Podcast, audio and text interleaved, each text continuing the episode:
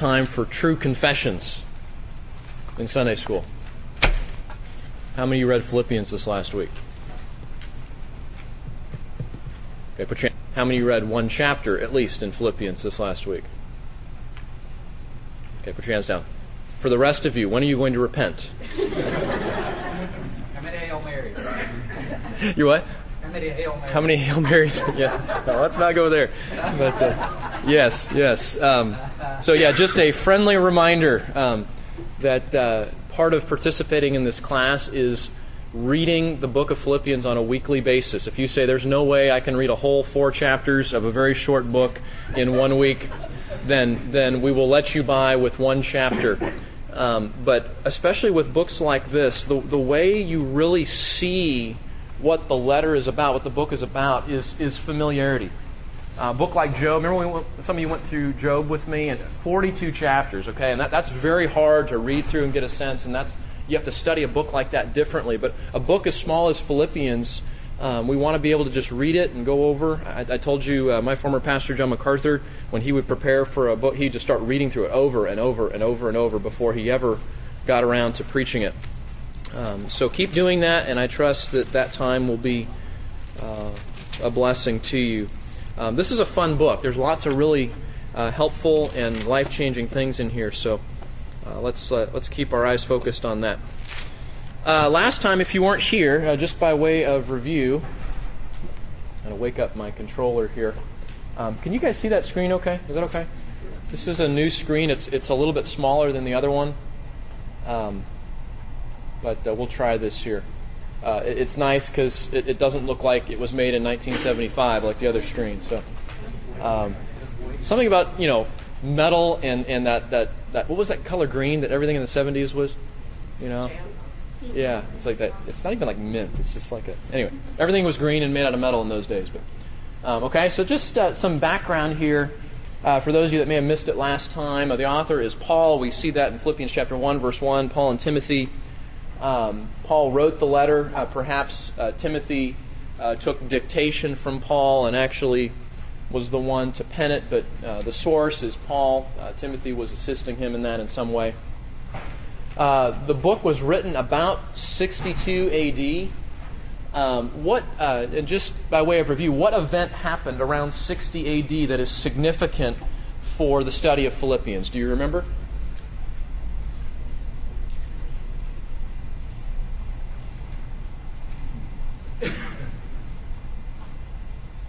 That, that was not the last year that the Cowboys won the Super Bowl, by the way. That wasn't the. in case some of you were wondering, uh, I saw that. come on, let's talk here. It's only been a week. What, what happened in 60 AD? What happened to Paul? Yeah, he went to prison. Okay? Remember, he was in Jerusalem. Uh, there was an incident where a Gentile was in a Jewish temple. They went after Paul. Uh, the Jewish leaders had him arrested by the local Roman government. Uh, there was some political changes while he was just held in that uh, sort of judicial system there. Uh, the, la- the, the first governor was a little more patient and gracious. The second guy came in and wanted to throw the book at him, so at that point he appealed to Caesar, which was his right as a Roman citizen, which meant he had to travel all the way from Jerusalem over to Rome. And along the way, he was shipwrecked, eventually got there, and probably arrived around 60 AD so the book of Philippians is one of four what are called the prison epistles because he wrote them from that time when he was under house arrest uh, in Rome. Number three, the historical context of the writing, as I mentioned, uh, is called a prison epistle. You'll read that as you read commentators, as you read your study Bible. And the recipients, according to again verse chapter one, verse one, are the saints of Christ Jesus who are in Philippi. And we talked about uh, where that is. Uh, just uh, our more geographically gifted students here uh, where would we find the city of Philippi today? Greece. In Greece, sure, right. Uh, kind of the south end of Greece, uh, along the old uh, historic Egnatian Way, which is a which was a significant highway in those days. And uh, some occasion, what was the purposes behind the book? We talked about these last time. We see these from the internal evidence of the Scripture. Uh, we see in chapter 1, verse 12, Paul was writing in part to inform the Philippians of his experiences in Rome, to encourage them with how the uh, time in prison had been going. He exhorts them to unity in chapter 2. and again in chapter 4. Uh, you'll remember that um, this man named Epaphroditus was the guy who probably took the letter from Paul in Rome and took it all the way down to Greece and delivered it. And uh, Paul thought that this man also would be an encouragement uh, to uh, uh the Philippians. I'm sorry, the Philippians. Excuse me. The Philippians sent Epaphroditus to him initially to encourage Paul. Along the way, he experienced some sort of near fatal accident or illness. And uh, so Paul is sending Epaphroditus back to the Philippians. He's delivering the letter that Paul is writing to them, but he's explaining why Epaphroditus is being returned to him uh, to warn them about false teachers in chapter 3, and then finally um, to express thankfulness for some monetary support that they had given Paul recently. Okay? Questions on background of the book? Any questions uh, from last week that have been lingering in your mind before we move on? Keith, in that respect, it appears that the Philippian church was an ongoing uh, supporter of Paul. That's correct. To them being that's right.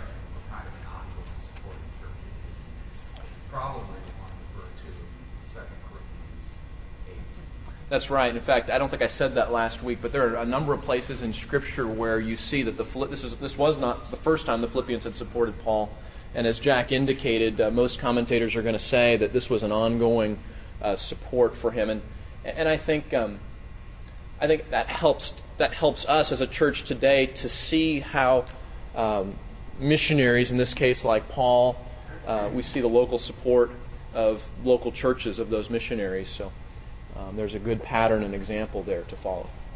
Good, good observation. Any other questions or observations? Okay, well, let's look at chapter 1, verse 1, and uh, let's uh, read this here. Paul and Timothy, bondservants of Christ. Uh, what do you know about the Apostle Paul? Okay, I thought I was going to put a whole bunch of stuff up here on Paul. I thought, you know what? You guys have been going to church a long time. You guys have been believers a long time. You've been Bible studies. What do you know about Paul? Let's just kind of thumbnail his life uh, for a minute or two here. What's that? He was Roman. Uh huh. Sure. Pharisee. He was a Pharisee originally. Okay, and what does that mean? Uh, just to remind ourselves, what is a Pharisee? They were very legalistic Jews. Okay, they were very legalistic Jews. Highly uh, trained. Highly trained. Okay. What was their role? Leaders of the synagogue. Okay, they were leaders in the synagogue. They were the religious elite. Um, you, have got you've got a, a, number of groups of people in in Jewish uh, religious leadership. You've got what were called the elders. You've got the scribes, the Pharisees, and the Sadducees. Those are the four sort of main groups of of people. And they all had different responsibilities, but the Pharisees were considered uh, sort of the, the experts of the law. And, and that's in part why they became legalists, because between the time of the Old Testament closing and the New Testament beginning, there was those 400 years. And in that time, the, the Pharisees began adding to the law of God from their tradition. And you remember one of, one of Jesus' favorite things to say to them was, no, no, no, that's, that's your tradition. That's not the Word of God, because they had erected this whole um, addendum to the Old Testament law and had elevated it to the same status as the Word of God.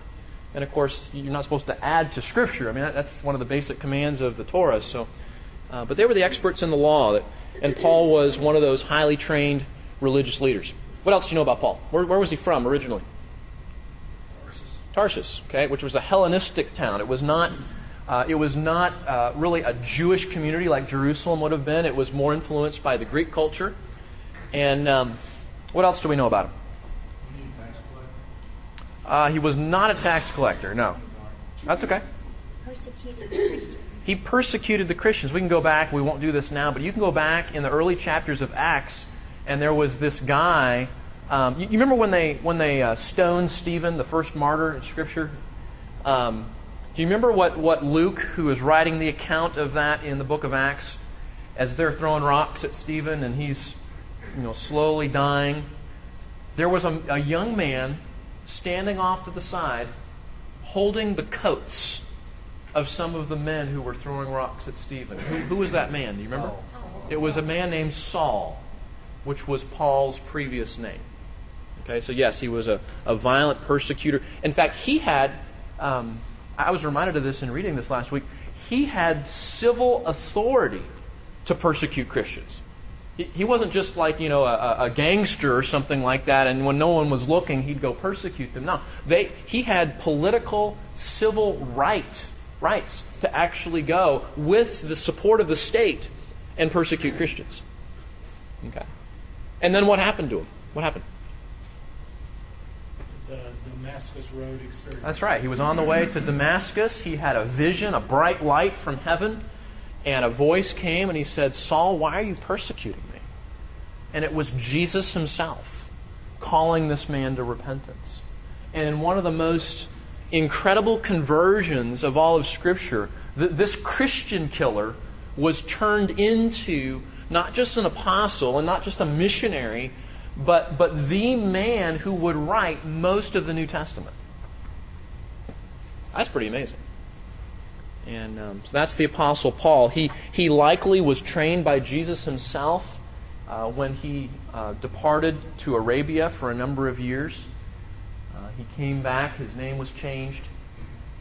Whereas Peter was primarily an apostle to the Jews, Paul was primarily an apostle to who? The Gentiles.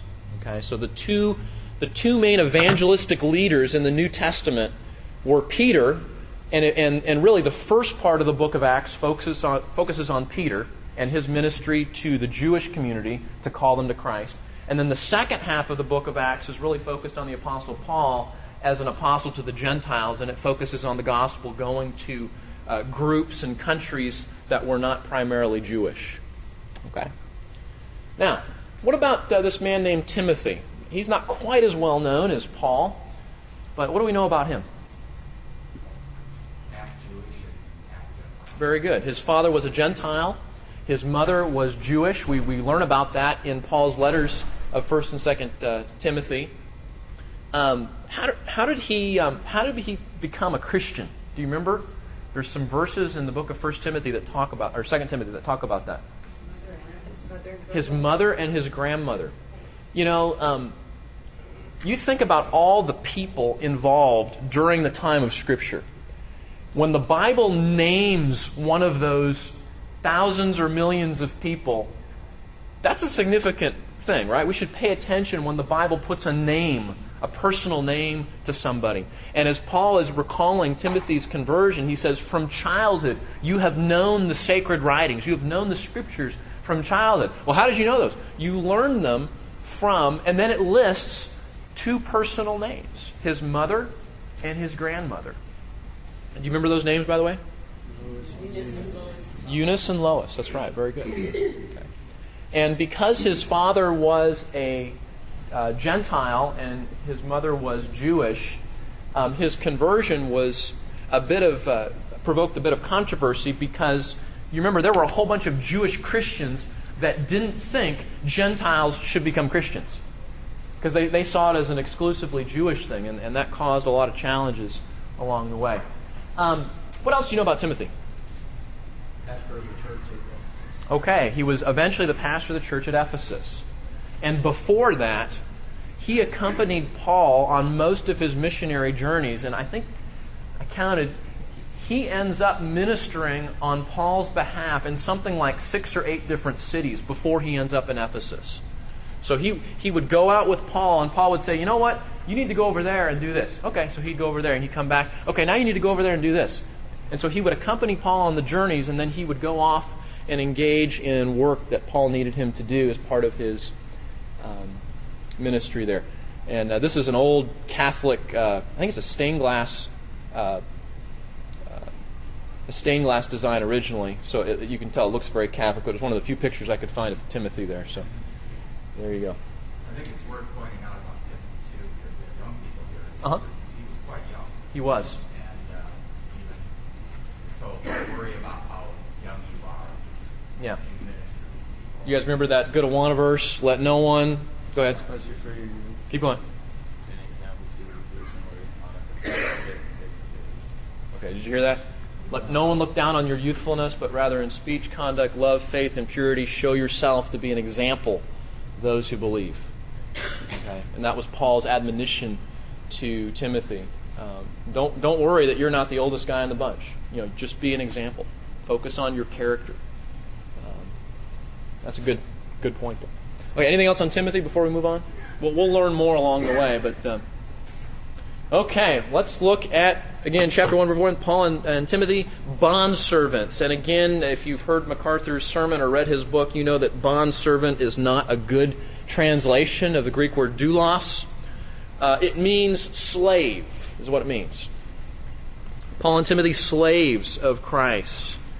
Um, to all the saints in Christ Jesus who are in Philippi. Now remember, saints is not a word for super Christian. Okay, we just had. Okay, see this? Uh, there, some in Christianity would say that's a saint. He's a super Christian. He, he, he uh, he's up in this realm up here of, of religious leaders, and then there's you know the rest of us down here. Saint. What does anybody know what the word saint actually means? What does it literally mean? You know? Yeah. Close. You're very close. Set aside ones. Set aside ones or holy ones is literally what it means. And the Bible uses that term not to describe some elite group of Christians, it uses it to describe all believers. Okay? So if you have Catholic background or you have some liturgical church background and, in your uh, uh, church vocabulary, saint means super Christian. Just remember, that's not how the New Testament uses the word. It's how the Catholic Church uses the word. But saint in Scripture is just another word for a believer. Okay, to all the saints, all the believers who are in Philippi, including the overseers and deacons. And that's where we need to kind of pull the car over for a minute and talk about what is an overseer. Okay, and we, we may finish this today, we may not. We'll see how far we get here an overseer. Let's, let's talk about what that means, okay? Um, the word translated overseer is the word episkopos. What, what uh, English word does that sound like, just hearing that? What's that? Epistle. Epistle, okay, that's close. Another idea? Episcopalian, okay. If we were to drive down through Acton, there is a church which is an Episcopal church. Okay, there's a whole denomination built off of that word. Okay, so that if you've heard it before, that's probably the context in which you've heard it. The word basically means someone who gives oversight, supervision, or guardianship. It is used in the scriptures for an office of leadership in the church. And in some Bible versions, it is translated bishop. How many of you, just looking uh, in your Bible, how many of you, uh, does it say bishop? Anybody have a translation? You have New King James, Bill? Okay. Yeah, the New King James, the King James, from those traditions, typically will translate it bishop um, more modern versions of Scripture have chosen to not translate it with bishop, even though bishop is a good word. But they've chosen to not translate it as bishop because of the association with Roman Catholicism. Because bishop means something very particular in Roman Catholicism. In the Scripture, it's referring to someone who gives oversight, supervision, or guardianship. And, and in its technical sense, it refers specifically to an office of leadership in the church. Okay? So far, so good? We're going to look at some of these verses here in just a minute. But um, now, what's interesting, and this is why I thought it would it'd be helpful to kind of think about this together. Uh, what's interesting is, um, depending on what denominational flavor you come from in your church background, church leadership looks very, very different, doesn't it?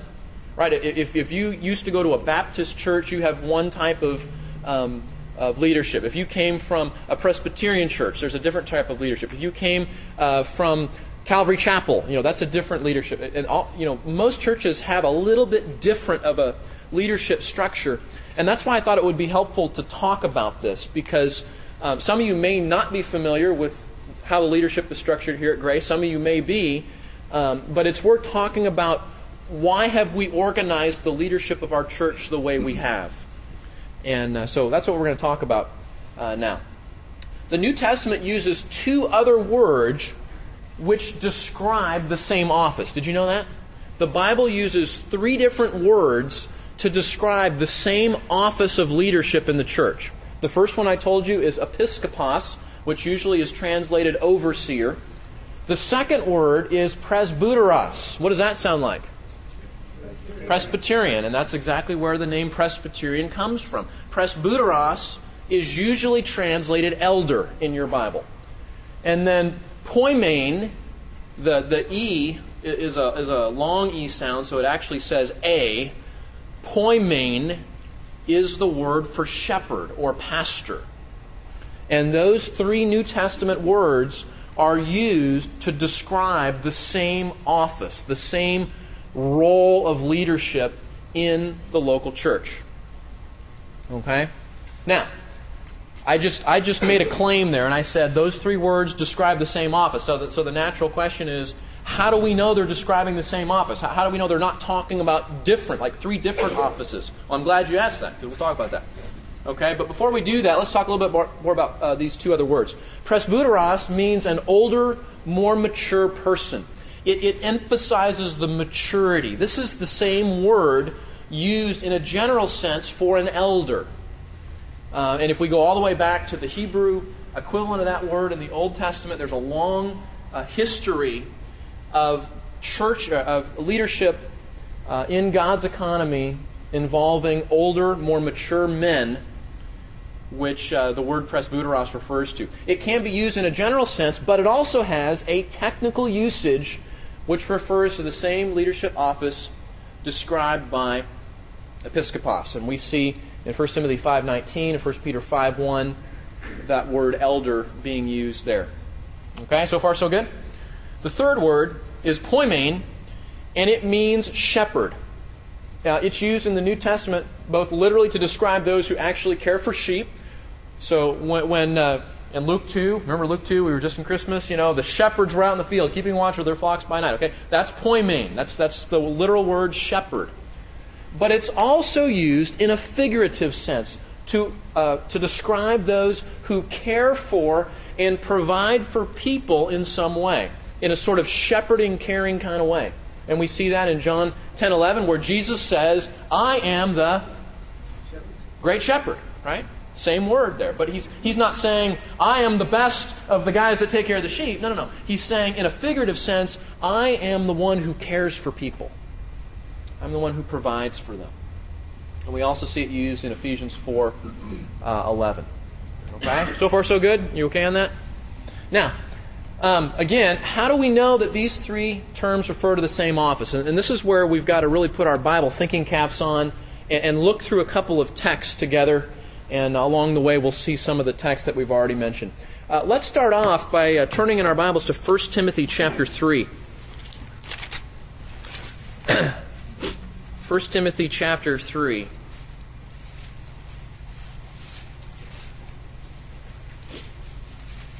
Uh, these are familiar sections of Scripture for probably most of us. But in 1 Timothy chapter 3, Paul is writing to Timothy. Uh, Timothy is a, he's a pastor, he's an elder at Ephesus.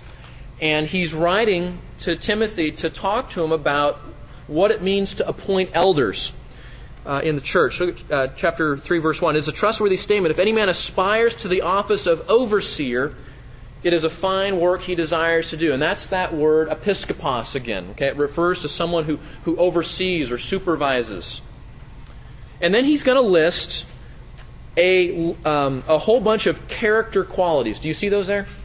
a number of character qualities which these overseers, these episkopoi, whatever, whatever they are, these men must have these qualifications.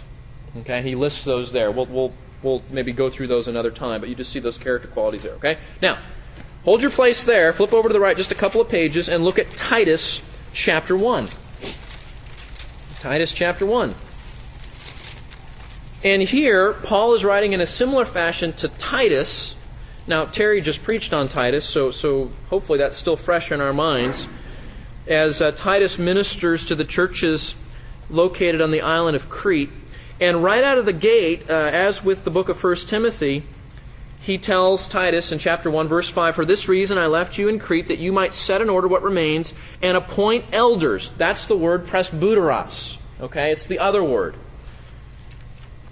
as I directed you, namely, and then he's going to list a series of character traits. Now, here's what I want to ask you what is significant about those two lists of character traits? What's significant? The one in 1 Timothy 3, the one in, in Titus chapter 1. What stands out to you? What's that? Basically the same. They're basically the same. There's a couple of little variations, but they're basically the same. You read them. Uh, in fact, I was going to do this and I, I, I didn't because I was running out of paper on your notes. But um, if you chart them out in one column and another column, they're almost identical with a couple of minor variations. But notice, Paul says these are describing overseers in 1 Timothy, but he says they're describing elders in Titus. But it's the same list. Isn't that interesting? So, so the, they're, they're used to describe the same character traits for a particular office of leadership. Paul uses overseer in 1 Timothy, but elder in Titus 1. What, what else is also significant is if you look in Titus, if you're still there, okay, in chapter 1, verse 5, he calls them elders. Do you see that there? But then in chapter 7, chapter 1, verse 7, just go down two verses to verse 7, what does he call them? Overseer. Yeah, overseer. Okay? He's using them interchangeably. Do you see that there? Then you say, oh, wait, wait, wait, wait. Why doesn't he just pick one? That would be so much simpler if you just pick a word and not confuse 21st century Christians. There's a reason why he's using two different words, okay? Just stay with me. All I want you to see right now is that it appears that these words are being used interchangeably to describe the same group of men who function in leadership in the church. Now look at this. Turn over to 1 Peter chapter 5. Because 1 Peter is going to give us a little bit of a hint as to why we have three different words, okay? Three different words. 1 Peter chapter 5. Are you with me? Stand with me? All right. 1 Peter chapter 5 uses all three terms and it gives us a hint about why these three terms why there would be three terms to describe the same office. Look at chapter 5 of 1 Timothy chapter 5 verse 1. Therefore I exhort the elders, okay? What, what word is that? That's presbyteros, among you, as your fellow elder and witness of the sufferings of Christ, and a partaker also of the glory that is to be revealed. Verse 2 Shepherd. Ah, okay. That is the verb form of poine, right? It's, it's, it's the verb form of shepherd, of pastor. We could say, pastor the flock of God among you, and that would be an accurate translation. Exercising, okay, so he says, as the fellow elder, I say to you, shepherd, pastor the flock of God among you, exercising, what's the next word? Oversight. Oversight. You know what that is? Overseer. That's overseer. That's guardian. That's bishop. Okay? In, in the form in terms of action. It's, it's the verb form of it, okay? So, so watch this. Peter says, as a fellow elder, I'm telling you elders, the churches he's writing to, to pastor the flock of God and to oversee them. You see all three? You see that? I'm getting some deer in the headlights look here. Does that make sense? Talk to me. Is that So, so overseer is a generic term, basically, cover, covering everything. Well, let me do one more passage and then I'll tie it together for you. But all I want you to see right here is he's telling the same, he, he's calling this group of men elders and he's telling them to pastor and act as overseers. Okay? That's, all, that's the hints. Yes, Carrie.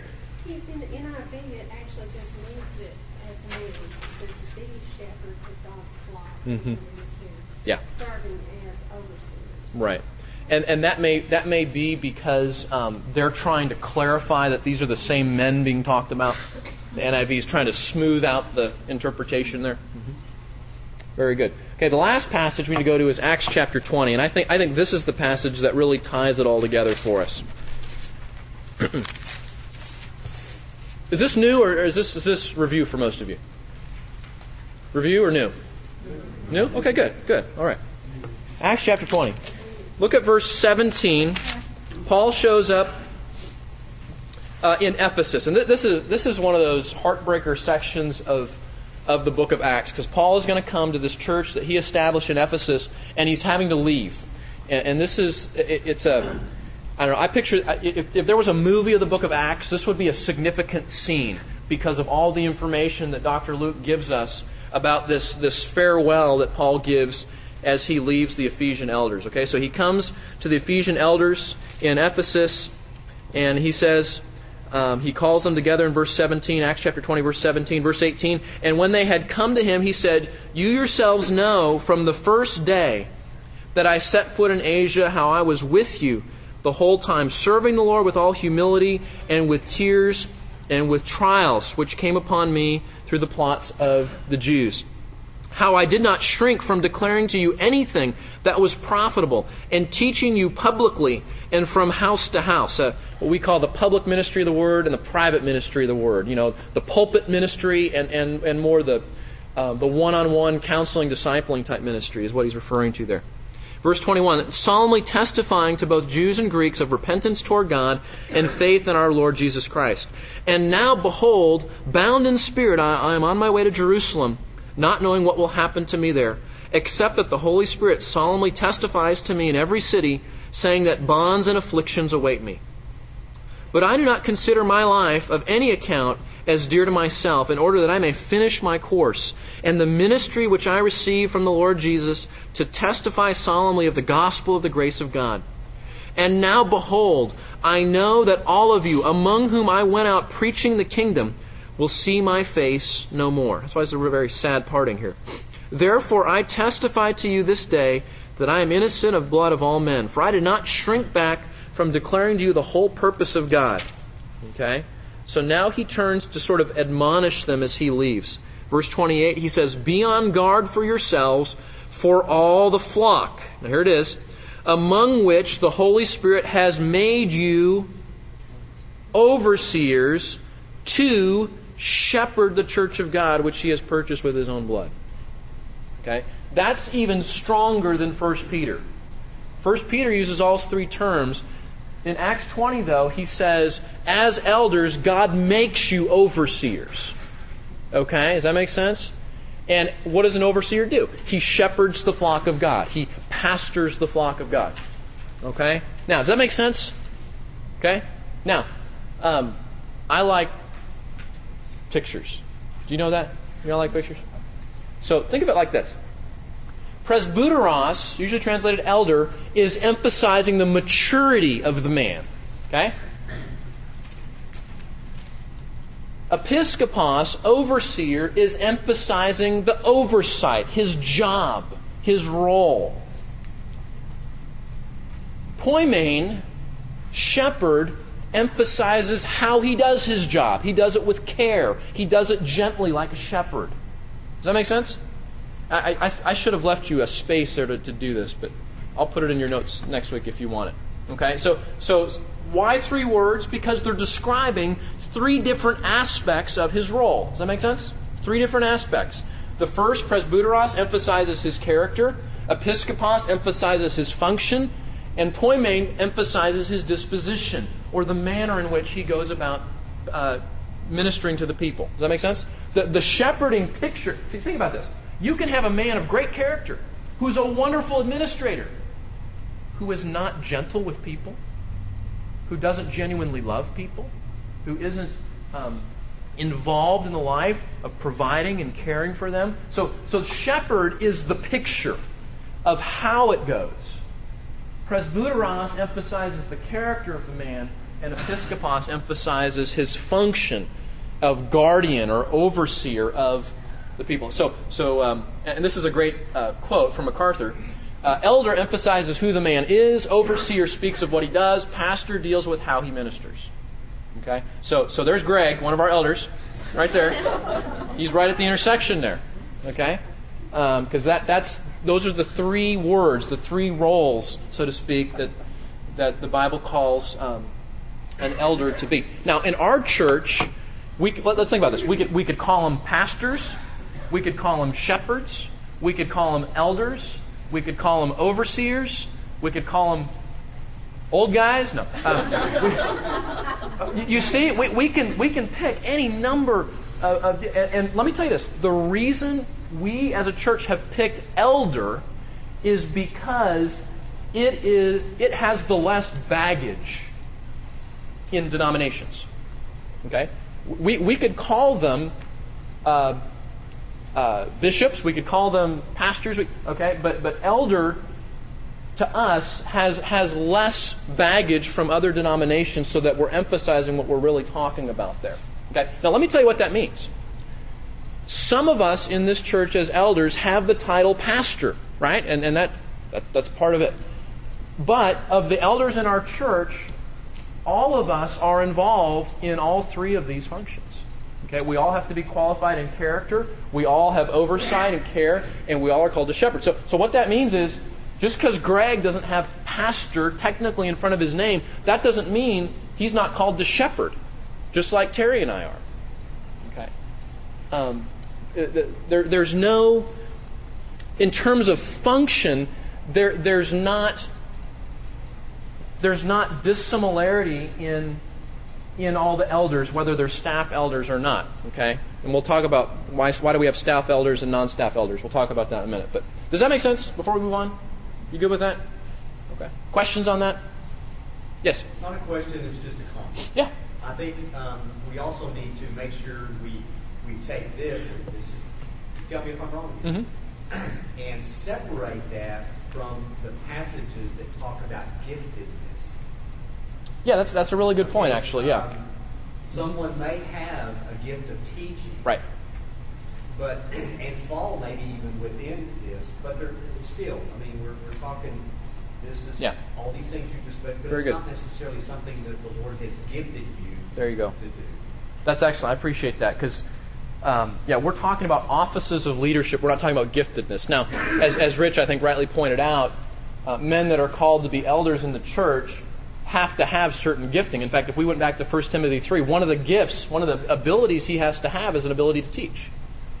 And, um, and I hope for those of you that have been here long enough, you've seen that all the elders teach. You notice that here? It's not just Terry's thing, it's not just my thing. All the elders teach. And even men that have been elders in our church in the past, even though they're not functioning as elders now, even those men teach. David Gibson teaches because he was, he was an elder uh, here and, and is still qualified to be an elder. He's just not functioning in that role right now. So that, that, that's part of that gifting that goes with the office. But yes, we need to make a distinction between the two. Any questions? All right. Um, now, uh, what, what, is what do elders do? And I, I don't think I gave you any blanks here, right? I think I just listed them. Did I do that? Yep. Okay, because we, we're just going to wave our hands at this. But just so you have some information, what does an elder do? What, what is he called to do? Well, uh, in 1 Timothy 3 5, they're called to take care of the church of God. Uh, in the verses listed there, they have charge over the church. Uh, the verb means to rule over or to have charge over. And again, when you hear the word rule, you think dictator, right? But remember, that's why he's also called a pastor. Because the type of oversight that God calls elder to give is not a dictatorial oversight, it's a shepherding oversight. Those who, who lead, in a sense, by example more than anything else. Number three, they are a plurality that operate on the basis of unanimity.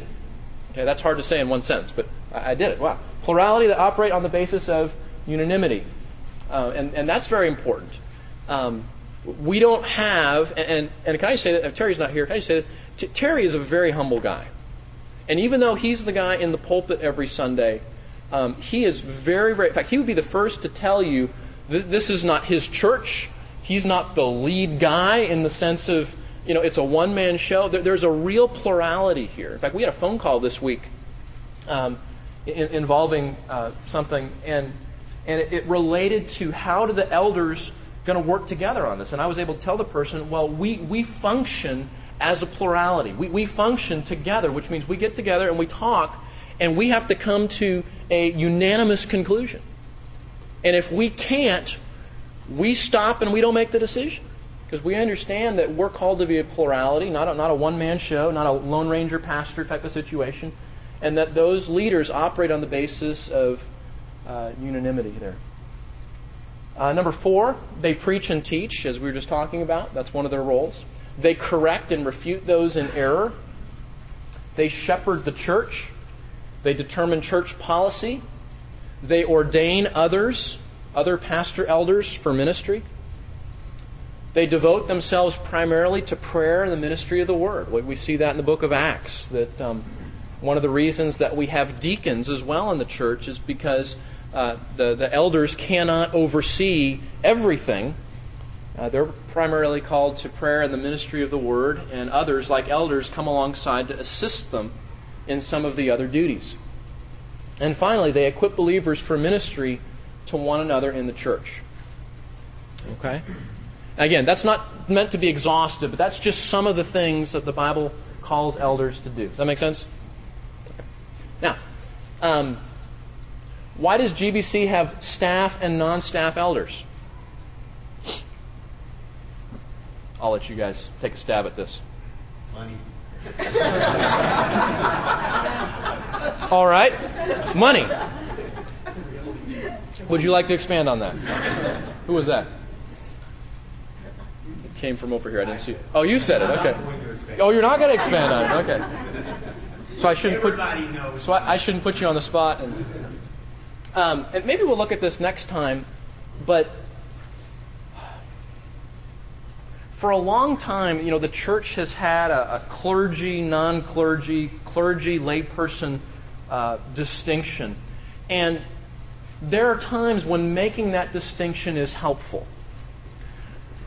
But the but the negative part of that is number one. Sometimes it makes it seem like it's only the leaders in the church that are supposed to be doing the work. Now, this is Grace Bible Church, and, and all of you are very involved in one way or another here. So you guys you guys know what the Bible really says about that. Right? You don't fall into that. Um, but but one of, one of the challenges is this whole staff versus non-staff uh, issue. And uh, maybe we will talk about this next time. But 1 Corinthians 9 basically says a man who functions, functions as an elder um, should be compensated by the body if he wants to. But it's up to him. And, and we'll look at that text because what happened was Paul was saying there were elders, as he writes to the church at Corinth, and saying the church should be supporting those men for the work that they do.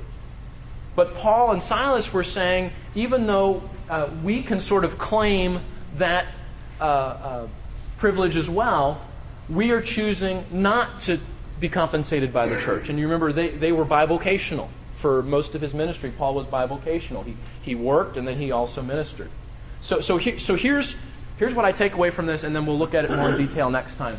The, the Bible says that, that elders have the privilege of being compensated by the local church for what they do, but some elders may choose to not take advantage of that privilege. And that's what makes the distinction between staff and non staff elders in, in one sense.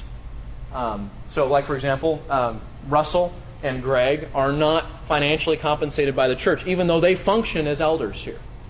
One of the upsides of being a staff elder here is Terry and I can focus our whole time on what goes on here. Whereas Greg and Russell, like Paul and Silas, had to divide their time between their, their sort of day job and then their ministry as an elder in the local church. So, one advantage of being staff is uh, more work can be done and more focus can be given there.